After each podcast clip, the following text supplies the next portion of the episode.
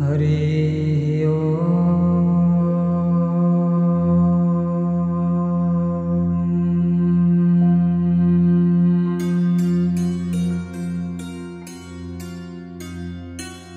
ॐ गं गं गं गणपतये नमः।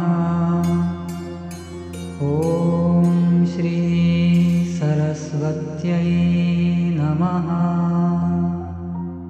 ॐ श्री सद्गुरुपरमात्मने नमः।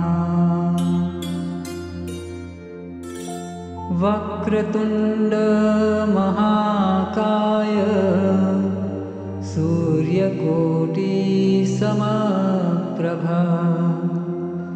निर्विघ्नं कुरु मे देव।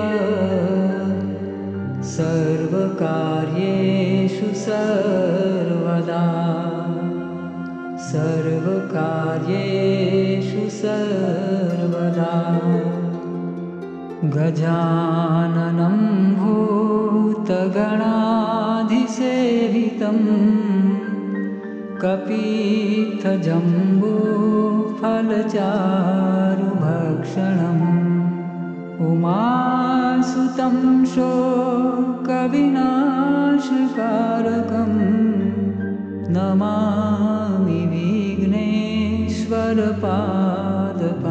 विघ्नेश्वरपादपङ्कजम् नमामि विघ्नेश्वरपादपङ्कजम् विघ्नेश्वराय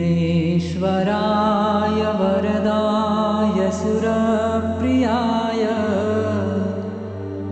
लम्बोदराय सकलाय जगद्धिताय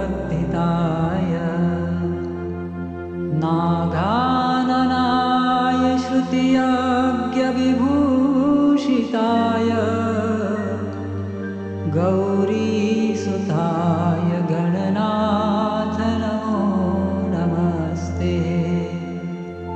गौरीसुताय गणनाथ नमो नमस्ते। अथ श्री गणेशसङ्कटनाशनस्तोत्रम् नारद उवाच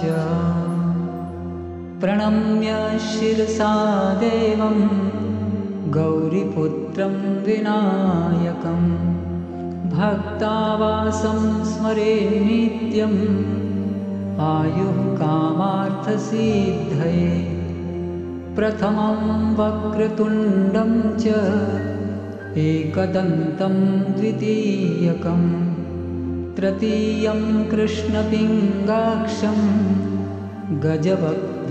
चतुर्थकम्। लम्बोदरं पञ्चमं च। षष्ठं विकटमेव च। सप्तमं विघ्नराजं च। धूम्रवर्णं तथाष्टमम्। नवमं भालचन्द्रं च। दशमं तु विनायकम् एकादशं गणपतिं द्वादशं तु गजाननं। द्वादशैतानि नामानि त्रिसन्ध्यं यः पठेन्नरः। न च विघ्नभयं तस्य सर्वसिद्धिकरं प्रभो। विद्यार्थी लभते विद्यां धनार्थी लभते धनं पुत्रार्थी लभते पुत्रान् मोक्षार्थी लभते गतिं। जपेद्गणपतिस्तोत्रं षड्भिर्मासैः फलं लभे। संवत्सरेण सिद्धिं च लभते नात्र संशयः अष्टेभ्यो ब्राह्मणेभ्यश्च लिखित्वा यः समर्पये।